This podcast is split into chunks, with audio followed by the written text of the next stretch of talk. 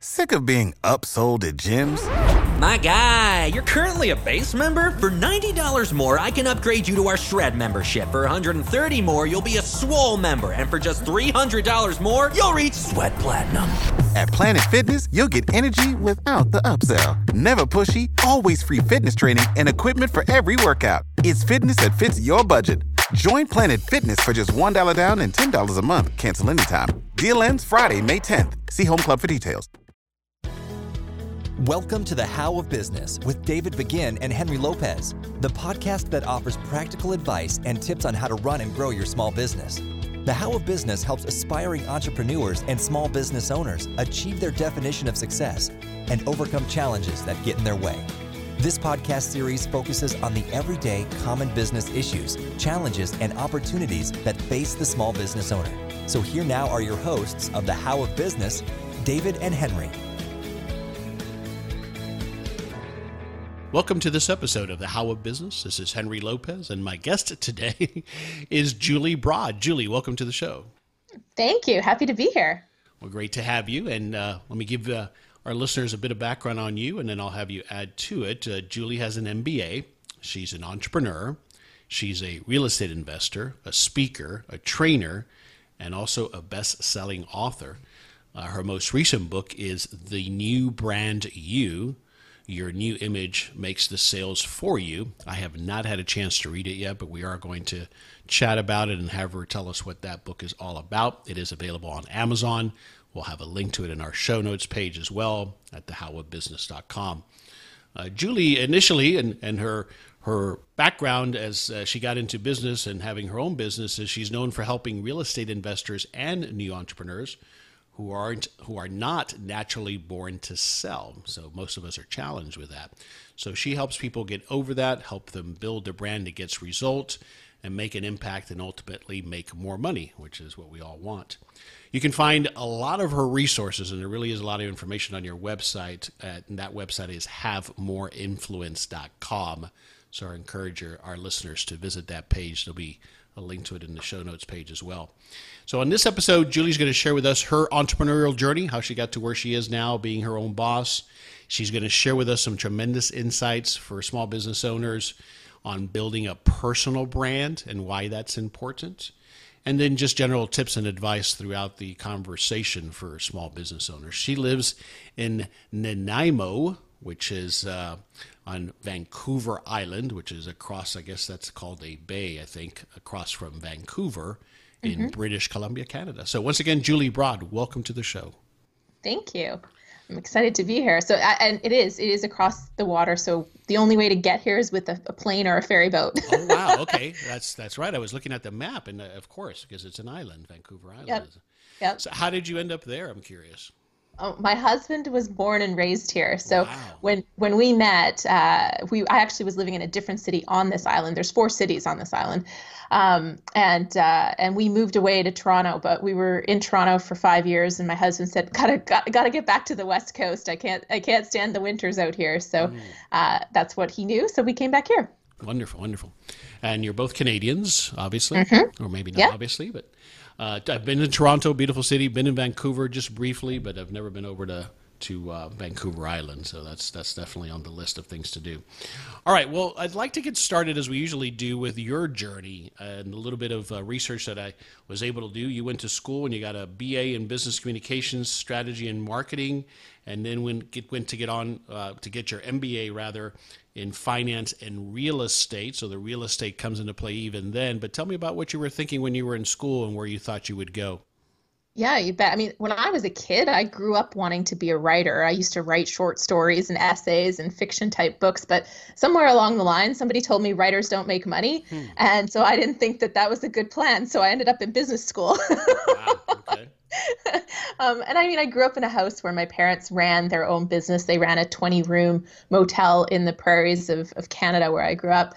Um, and I mean, ultimately, I like creating and solving problems, and that's really what business is. And, and writing is a great skill to have in business. So it all worked out.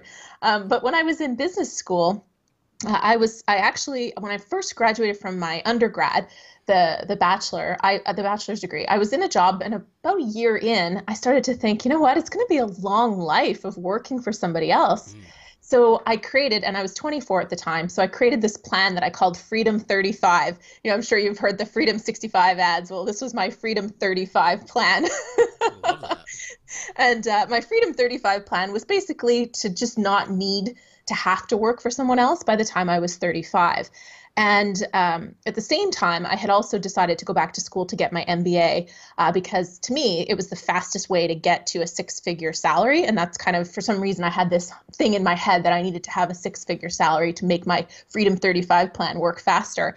Um, so, so I started looking around like, what can I start to do now that will help me get to this goal, even though I'm going to go back to school? And so that's how I got into real estate because it was the only thing that I could see that would make money while I was sleeping mm. and and studying and partying too because that's what you do in university. um, and and still and I could still do these other things. So so that's ultimately how I got into real estate in the first place. Was I took the money that I was going to uh, use for school because it was really easy to get student loans, probably still is to get student loans for MBA students. Um, so I got loans for the schooling and um, took the money that I had saved for school and put it towards buying my first two properties. And I actually partnered with my boyfriend at the time. And uh, and I'm not always a recommended strategy, but it worked out because we eventually got married. uh, but, but we uh, we bought we bought five more properties after that because we liked it. Uh, so we started to figure out, okay, how can we do this with no money, and what other ways can we buy more properties? And so we kind of just kept going um, at the same time as I was building my career. But then I hit a point in my career where I thought, you know what, this is it. You know, I actually hit the six figure salary, I got the fancy vice president title. And then I woke up and realized this isn't what I want. You know, I've, I've worked really hard to create a life that actually wasn't excited about living. So I decided to quit and really focus on our investing and starting a training and education company to help other investors. The only catch that was 2008. Now, I don't know how many of you remember what happened in 2008 in the real estate market. yeah, we remember well. Yeah, so banks all over North America tightened their lending rules. They were barely loaning money at all. The real estate markets had crashed. And to add to that, as if that wasn't already bad enough, then Lehman Brothers collapsed. So this was brilliant time to start and focus on two businesses in real estate, right? Right. Yeah, those days of no doc loans were long gone at that point. Oh man, so uh, yeah, it was challenging, but uh, I dug in and made it work. And some people always say to me, "Oh well, thank goodness, you know, you were married by that time." Because I was. I was. Uh, we actually got married at the start of 2008, so we were newlyweds at this point. Um, and uh, and people say, "Oh well, thank goodness your husband probably had a job." My husband was a commercial mortgage broker at nice. that time yeah, so he he had a lot of uh, free times on it, on his hands. He he did. He was 100% commission at a time when there was no funding happening. So he was not only not busy, he wasn't making any money. So it wasn't it was not good timing, but um, in a lot of ways that's the biggest blessing we had. I don't necessarily recommend the strategy of what what what I did, but um, you know we had to make it work. We dug in and and we also did what every newlywed dreams of doing uh, at that time, and that was moving in with my parents into their basement. Nice. Uh, yeah, but we did what we had to do to That's make right. it work, and uh, and I think in the end it was a blessing. But it was it was a tough it was a tough start to my entrepreneurial journey. No doubt. All right, so lots there that you shared, Julie. I want to break a couple of things down. So this Freedom 35 vision that you had in college and as you start your career, did you think you might get there by working for someone and just making enough money and putting enough of it away? I didn't quite follow there if that's how you thought you would get there yeah, I had kind of a two part plan. So the real estate investing was a big part of it. That okay. was the okay, what can I do that I don't have to be doing it all the time where my money's working for me and growing while I sleep? So, um, and for me, it, that was real estate. I, I, had actually done some stock investing and I had paid for a couple of years of my undergrad uh, doing trading gold stocks at the time, actually. Um, but I, I didn't feel like I could do stocks without really spending a lot of time researching and reading charts and doing stuff like that. So, uh, but I felt like real estate was something that once you got it, you know, put management in place and you're good to go. Right, but you thought you would continue to do that as an investment into your money, but the way you would make your money to invest would be through your career. Am I getting yeah. that right? It, uh, yeah, and then I would also I was also very diligent. I love I lived like a student for quite a few years. Mm-hmm. Even though I was making really good money, I kept living like a student. I saved a ton of money. Yeah. All right, and then at some point it's when you hit that wall and of course the you know the economic economic situation maybe helped with that, but actually that was afterwards. So so tell us a little bit more about when you figured out. All right, I don't I don't think I can do this corporate thing at the same time. It's just not for me. Tell us a little bit more about that. Yeah, I mean, it was kind of something that brews, and anybody who's unhappy in, in a day to day job knows this feeling. Like it kind of nags at you that you're not happy, and and you know, there's just lots of things that happen. But for me, it actually was a single meeting where it was the deciding point. Was um, I had spent a long time working on. I was, like I said, I was the vice president of sales and client services for this company, and I had worked for two months on the the year, the the reporting for the year that was going to go to the director and the plan for the upcoming year and I had presented it to my boss, uh, and he basically came back to me and shoved a one piece of paper across to the desk at me and said, "This is your plan for the next year." And it had three goals, and under each of the goals, he had outlined the five things I was allowed to do to achieve them. Wow. And so basically, he was making me 100% accountable for results that I had no control over how I was going to get them. And it was just in that moment where I said, you know what, I'm done. I, I don't want to do this anymore. And so I walked out of that meeting, called my husband, and said, I'm quitting. Yeah, I, I can I can be there with you and imagine how you were feeling. It's because that's such a classic example of being expected to perform highly, yet being being giving this this arbitrary ceiling, and you don't have full access to resources. And that's when you ask, well, wait a second, I can do this and not have somebody dictate to me what my limitations are. Um, Precisely.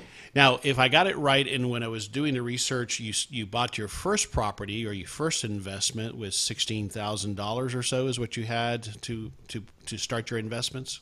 Exactly. Yep, that was my my uh, school funds.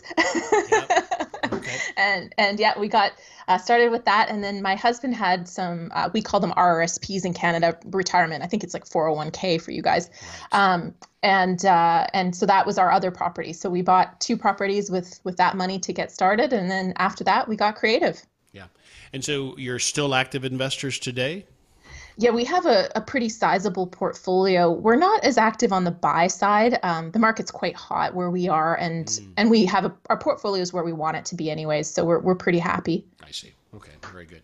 And then you've turned that into this website and programs uh, revenue. Revenue, obviously, it's a plan mm-hmm. for revenue, where you're helping others become investors. Correct? That was the first business, yeah. And so I spent I spent seven years on that and really helping people raise money for their deals and, and make better decisions in real estate. Um, but about three years ago, my husband uh, was kind of getting bored with the investing, and uh, and I just said, well, what do you want to do? And and he kind of gave me all these things he could do, go back to being a mortgage broker, blah blah blah. And uh, I said, no, no, like take money out of the equation. What do you want to do? And and he said you know if money wasn't a factor he said i would probably be in a rock band or be an actor. And i said and i said okay. I said well what seems more likely? And he's like well I, am not a great singer and i can't play any instruments. So so you know i think acting would be great. And when i first met him like way back in 2000 he was taking acting classes. So yeah so he started to pursue acting and and without him uh, I didn't want to run a real estate training business. And if we weren't actively buying, I didn't want to be somebody who said, here's how we used to do it. I always prided myself on being somebody who was saying, this is what we're doing, this is what's working in today's market. So, yeah, so I just kind of shifted away, took the real estate out of the piece that I was already doing, and started teaching people, um, entrepreneurs as well as real estate investors, to build their brand and sell. Okay. So, two questions. I want to go back to the question that you asked him. Did you ask yourself that question as to what you would do? Yeah, I mean, I'm I'm a writer and a, and I love to speak and help people, so I'm already doing it. I see. Um, the banner that I wear it under is not as important as just helping people and having an impact. Okay, and so that's what you're doing now with the new business. So bring us to that. Tell us a little bit more about what you're doing today and, and, then we'll dive into specifically one of the areas that you spoke that you focus on, which is building a personal brand. But tell us now a little bit more about what you're doing. Yeah, I'm actually at an interesting place where uh, we're working on a visa to move down to Los Angeles because of my husband's acting career. So I'm shifting everything that I'm doing. So, I mean, I have been helping a lot of people around branding, especially in the real estate space, but also some small business entrepreneurs.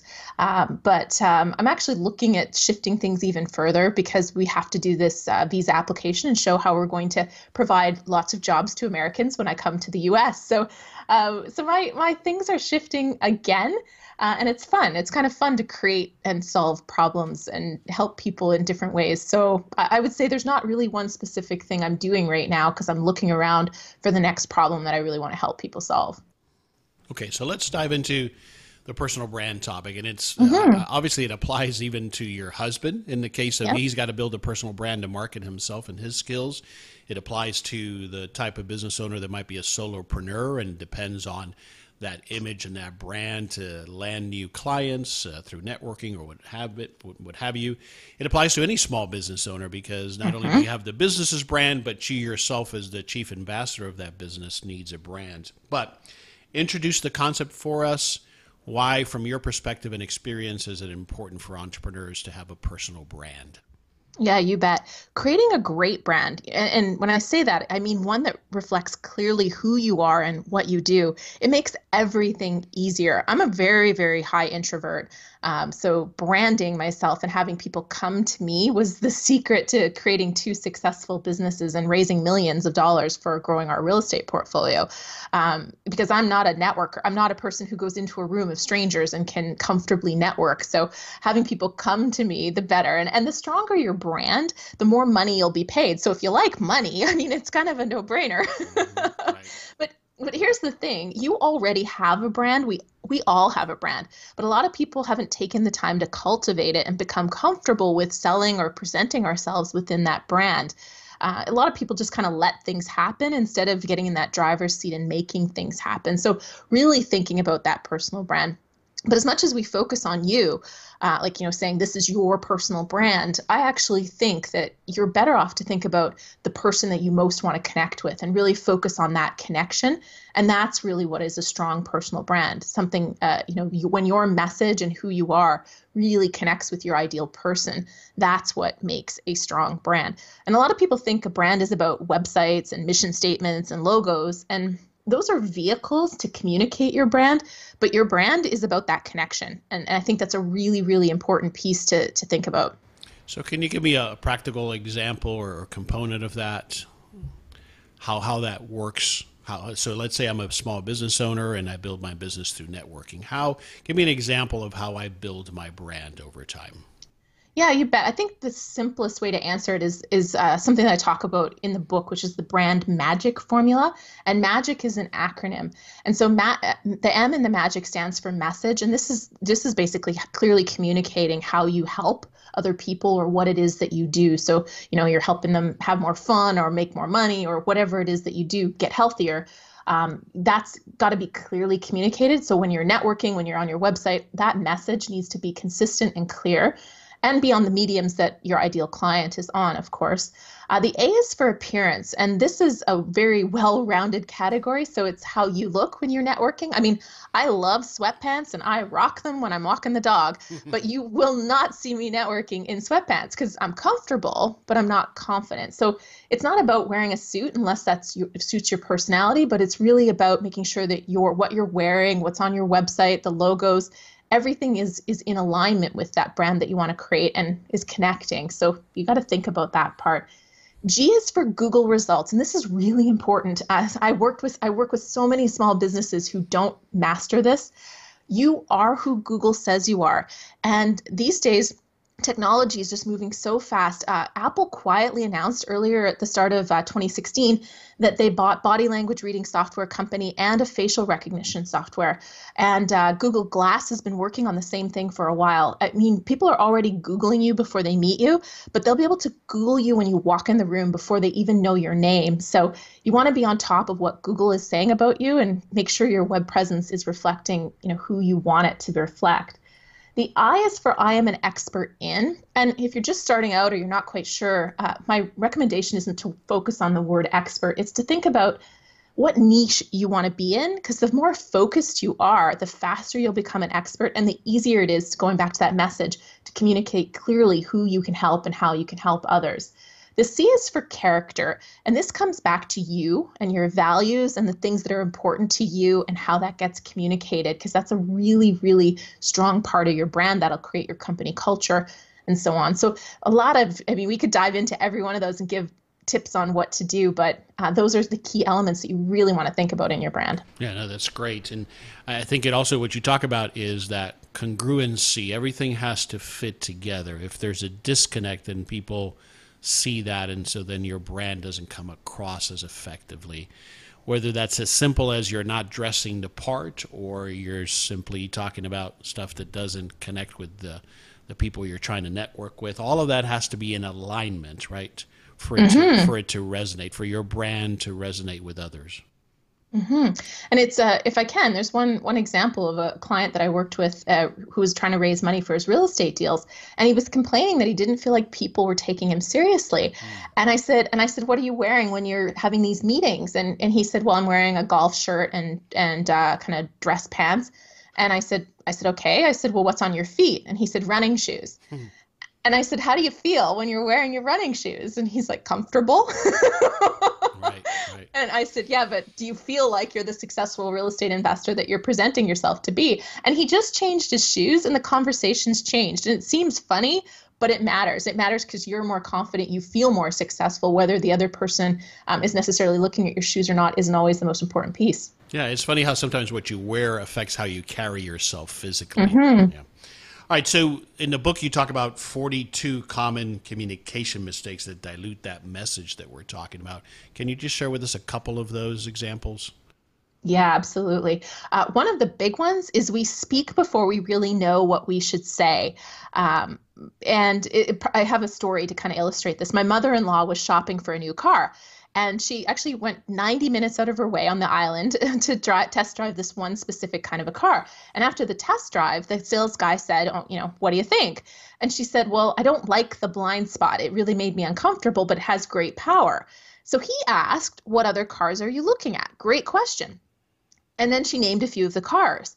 He then proceeded to badmouth a couple of them, pointing out a lot of the flaws. Yeah. Now, here the mistake, you know, he he worked at one of the biggest used car lots in the area. If if she wanted to go anywhere else, she'd have to leave the island. So there's very good chance there was another car on his lot, or he could have got one in that would have met her needs. So he should have said, have you drove any other cars what did you like about them what didn't you like you know what's most important to you in a car but instead he basically you know opened his mouth inserted his foot and she left and didn't buy a car from him uh, and I think a lot of people do that. They start talking before they have enough information to really provide value to the person that they're speaking with. Yeah. And of course, he was probably incented to sell that one car right then and now. But the, the I think one of the takeaways for me from a story like that is that if that's if this what I'm selling right now isn't a fit, I, I, need to cultivate a relationship, and that takes longer for the effect of that to pay off, right? Instead yeah. of trying to sell them what I have right now to sell. Exactly. And if he'd done that, there's a very good chance he might have had the perfect solution for her, maybe something she hadn't even thought of, but he didn't take the time to to understand that. Right, I want to go back to the, the point about Google. Uh, who Google says you are, that's who you are.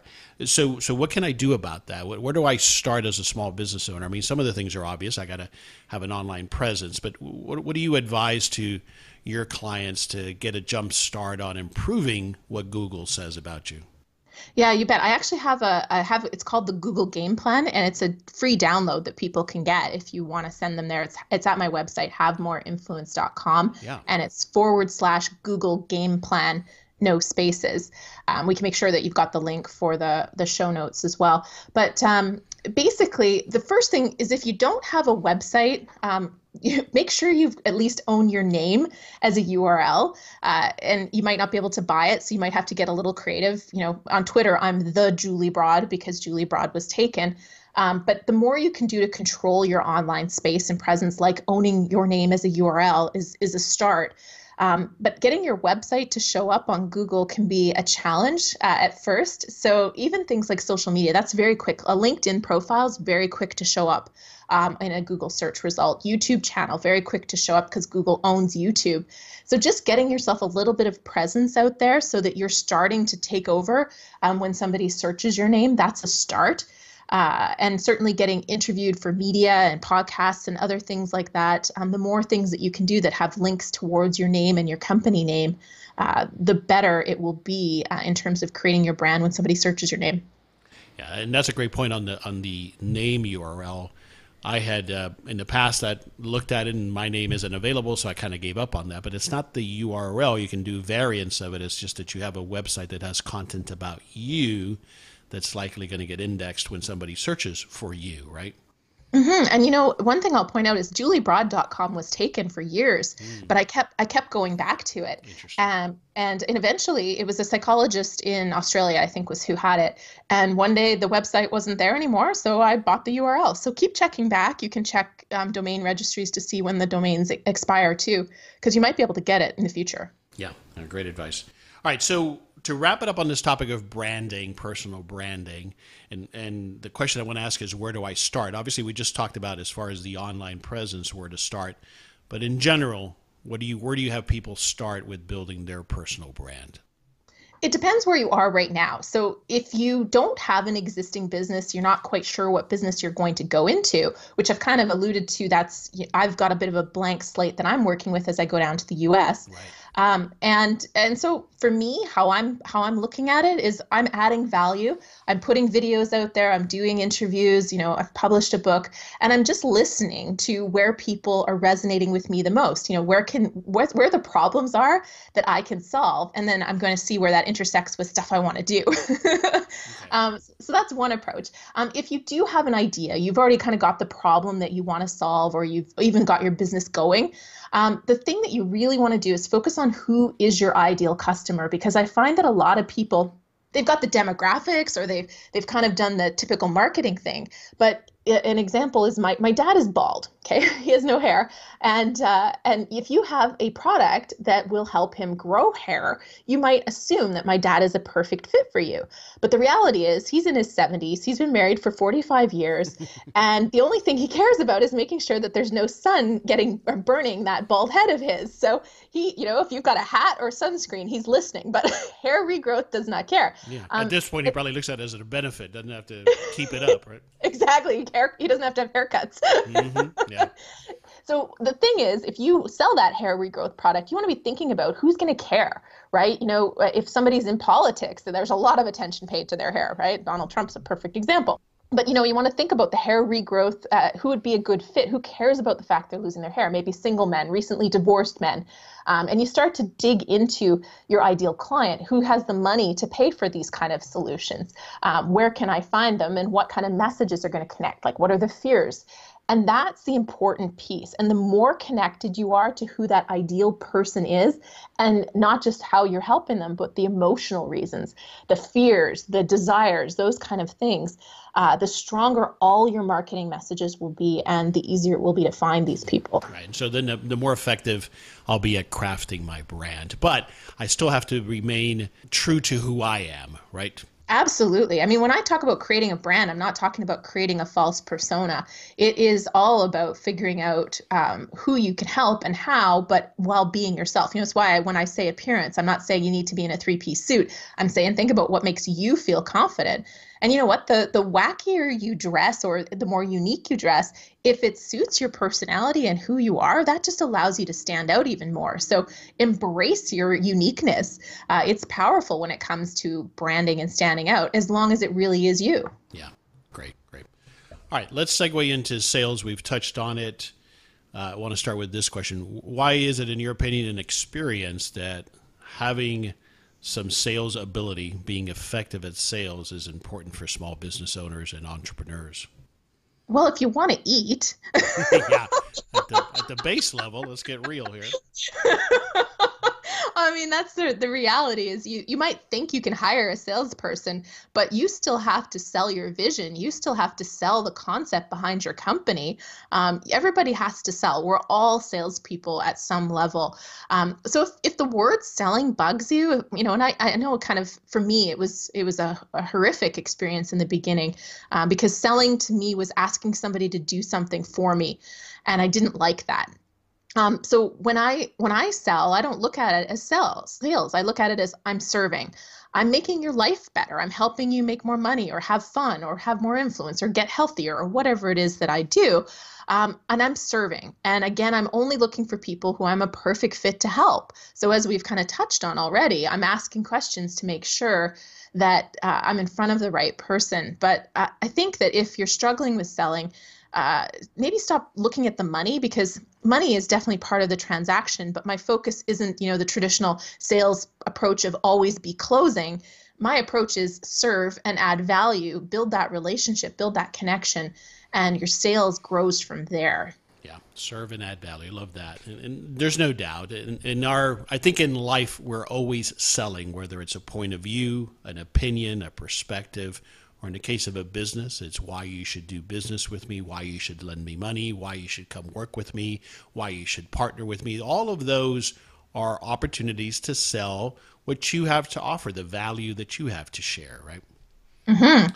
And so, in doing that, and, and, did, did you say that I read that you consider yourself an introvert, or at some point you considered yourself an introvert? Oh yeah, I'm still an introvert. Yeah, you know, yeah. yeah I, don't, I, don't, I don't think it changes. I'm an introvert as well. So, I know you have some thoughts there for people who say, "Well, I'm just an introvert. That's not me." You've touched on it a little bit, but tell me a little bit more about that. How how you help people that have that as a challenge. Mm-hmm. I mean, I ended up in sales uh, because it was the best paying job out of out of university. Uh, it had, you know, the sales job I first took was with Kimberly Clark selling Huggies and Kotex and Kleenex, and it came with a company car. And I mean, that's a big deal when you're 22. yeah. But Absolutely. the problem the problem was as an introvert um, i had to go up to strangers and and and network and meet people and ask them to do things for me. Uh, and so my first couple job uh, first couple months on the job were a nightmare and i actually spent a lot of time in my car crying on these sales calls. You know i'd go in and not screw up the courage to go and talk to people and basically i've already kind of hinted at how i how i shifted it and how i recommend people shift it is i stopped thinking about myself and i started thinking about okay what can i do to help this person look good to their boss what can i do to make their day easier and i would just go in and try to figure that out and so I wasn't shining the spotlight on myself anymore. I was shining the spotlight on them and trying to understand how I could help them in some way. And by doing that, again, it goes back to that relationship, that connection. Maybe I didn't get the sale that day, but then they owed me a favor in their mind, not in, even in mine, but in theirs. And I got extra display space. I got extra orders. You know, when I needed something, they were very quick to help me. So I think that for a lot of introverts, that's part of it is shifting that focus. So the focus is on other people, not on you. The other part that really made all the difference for me and why I'm so much of an advocate of branding is as an introvert, the stronger your brand, the more people come to you. So you don't have to be the center of attention. You don't have to go network with a bunch of strangers because when I go to an event in a lot of places, I because I'm the speaker or I've done something where people know my brand, they come up to me. So I don't have to stress about networking because it basically happens for me. Yeah. And then there was a video on your website where you talk about finding like-minded people and, and networking in those environments, and that then facilitates it such an easier communication process, right? So talk a little bit about that, if you would. Yeah, this this was a, such a fascinating subject to me, and the more I dive into it, the the more incredible it seems to me. But um, I mean, I'm sure everybody's heard that you know the you want to surround yourself with like-minded people because you are the average of the five to seven people that you spend the most time with. But it's unbelievable it's not just those people, it's their friends. And there's phenomenal research on it. And there's a book called Connected where they did, I think, 30 years of research. And they actually proved that obesity is contagious. Your income is highly influenced by the people, not just that you're surrounding yourself with, but the people that your friends hang out with. And so you are incredibly influenced by those around you. So consciously choosing, even like just the five five people you spend the most time with, consciously choosing those people so they have traits and characteristics and things that you aspire to or like to have in your life that can change a whole bunch of things in your life without you even realizing it. And uh, and it, it was really one of the big differences for us when we became entrepreneurs. We spent money that we we didn't have because i was living with my parents in their basement remember? Yeah. um, but we spent it to go to conferences and join mastermind groups to surround ourselves with people who understood what we were trying to do who were even doing it. And looking back i think that was one of the big big differences um, because you don't even realize that you're picking up their habits your their thoughts are influencing your thoughts and, and it just makes a world of difference. Yeah. All right fantastic advice. Uh, so let's segue now into the question i always ask people which is what have been the keys you think to your success in life? And in particular i'm curious about a quote that i read online uh, that you say about getting an mba that uh, you encourage others to ditch the degree. So, talk about that and your philosophy on that and, and why you have that perspective. Yeah, so I mean, the keys to life and business success, I think it's always take action, try things. Uh, because if you're sitting there thinking about something, you're not really figuring out what's going to work. Uh, so try things and learn. I think that's really key. Um, when it comes to my quote where I say ditch that degree, I'm not necessarily saying don't get educated because I'm a big fan of educating yourself. I don't know if an MBA is the right way for a lot of people. I know I certainly didn't need to do it um, for what I wanted to do. I, I kind of, I, like I said, I pursued it for a six figure salary, which really isn't the smartest reason to pursue it. That doesn't create the life that you love. Um, just chasing it for money. But one of the reasons I say ditch the degree is because I think, first, a lot of people, you can look around, figure out the life you want to create, find somebody who's living something similar, and go learn from them. And a lot of times you don't need the degree to get there. Um, but the other reason is that I think degrees uh, in traditional education sometimes messes up how we communicate. It turns us into one of my favorite words is the sesquipedalian wordsmith, right? Which is basically a person who uses big words to sound smart. And when and when you do that, when you use jargon, which business school teaches you to be a master at jargon, uh, you're not going to connect with people very easily. And it teaches you to write in a formal way that's boring and doesn't create a connection. And sometimes it also can help you, or help you, um, it makes you come across uh, in a way that people will perceive you to think that you think you're better than them. And, and business school, I mean, they even told us what color suit to wear to different interviews. If you're interviewing, if it's a first interview with an accounting firm, wear blue. If it's your second interview with the accounting firm, wear brown and, and that's that's a, a way to create drones really yeah. yeah. well they're creating employees high paid employees but employees nonetheless it, Exactly. So it just it may not be. I think it's good to pause and think about it because it's not always the way to get where you want to go. Yeah, and, and, that's what I figured you were going with that. I didn't think it was about you um, bashing education. Obviously, you've benefited from it greatly. But I, but I completely agree and I understand. And so this this whole approach and life motto, if you will, of take action. That's always been something that's been a part of you. Yeah, I, I'm not sure where I get it from precisely, but yeah, I've always kind of been once I decide, I just go do it. Uh, a lot of a lot of the people who know me, they're like, "You're the queen of implementation," um, and it's just for me. I think that I like to I like to see what's going to happen and take control. If I'm not happy, I'm not going to sit there. Uh, I want to do something about it. So uh, that's what I do. I take action. And a lot of times you're not sure what to, you know, you're kind of like, I don't know if this is right. Well, you're not going to figure it out just staring out at the, in my case, out at the ocean. Uh, you, you got to try things and figure it out. And and I never, I've made a ton of mistakes, but I don't regret any of them because it helped me get where I am today. And and I think ultimately a, a lot of my success came as a result of mistakes that I made. Yeah, I love that. The way I look at it also is whether it's taking action or making decisions, you have to have enough confidence and hopefully some experience and training and mentorship that you're going to make enough good decisions, good actions to outweigh the bad ones that you're inevitably going to make as well. Absolutely. And I think that also goes back to that consciousness around who you're surrounding yourself with. Because um, if you have the right people, uh, you will pick yourself up from those mistakes and learn from them a lot quicker. Yeah. And there comes the train in the background, it sounds like. Yes, sorry. no worries. So there's a train on the island. I live on the right side of the tracks, though. Good to know. Good to know. All right, we'll start to wrap this up. But uh, tell, tell, we've touched on the content that's in the book. Again, it's called the brand, the brand, the new brand you. So tell me a little bit more about the book, who it's for. Just introduce it, if you will. Sure. Yeah. The new brand you is, I really wrote it to help people uh, who aren't comfortable selling uh, create a brand so that people come to you. And ultimately, it's full of action items and stories, kind of, you know, like we've done today in this call, to, to really help you have practical advice to do it. And it's for the entrepreneur who's bootstrapping it, right? It, these aren't, this isn't go spend a bunch of money on marketing. These are things that I did to build my business when I was living in my parents' basement, so I didn't have money to spend. um, and a lot of really practical communication tips so that you're communicating effectively, uh, so that your words aren't becoming meaningless, like we, we touched on already. Right, right. Okay, good. And it's available on Amazon, right? Mm-hmm, absolutely. And Barnes and Nobles and you know anywhere you like to buy books, it's probably there either in the store or online. Fantastic. And we'll have a link to it as well on our show notes page at the How of Business. So speaking of books and the little engine that could comes to mind, but other, other books that you've read uh, either recently or in the past, uh, business books in particular, that you would recommend to our audience.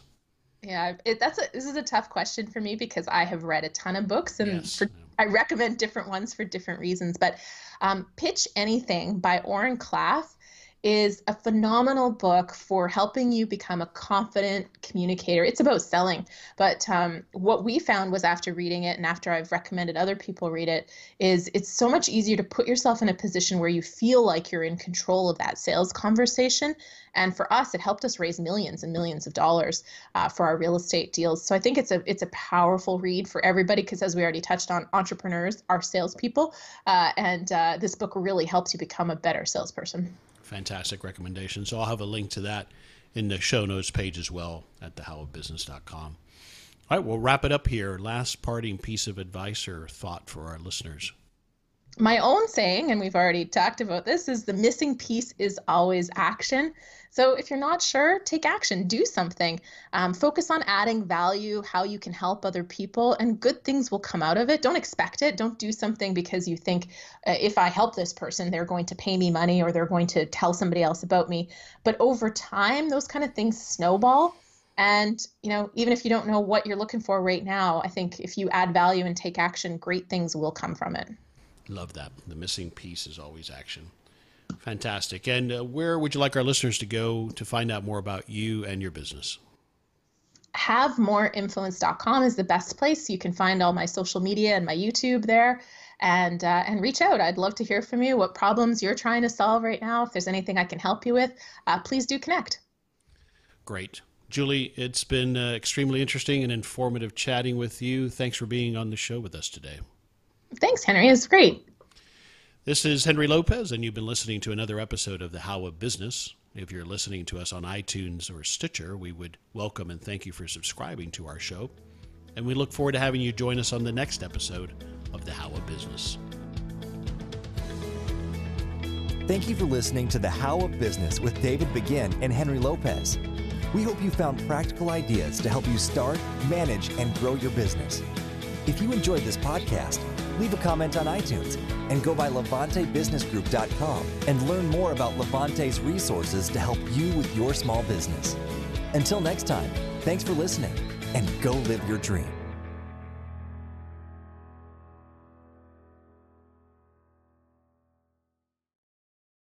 Ever tried reading while jogging, cooking, or even juggling flaming torches? Yeah, doesn't end well.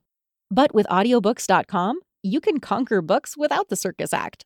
Dive into over 450,000 titles, including more than 10,000 free ones. Get hooked on a bestseller, find your next obsession, or finally read that classic you've been avoiding since high school. And here's the inside scoop. Sign up today for a free 30-day trial and snag your first 3 audiobooks on the house. Sign up for your free trial at audiobooks.com slash podcast free today. That's audiobooks.com slash podcast F R E E.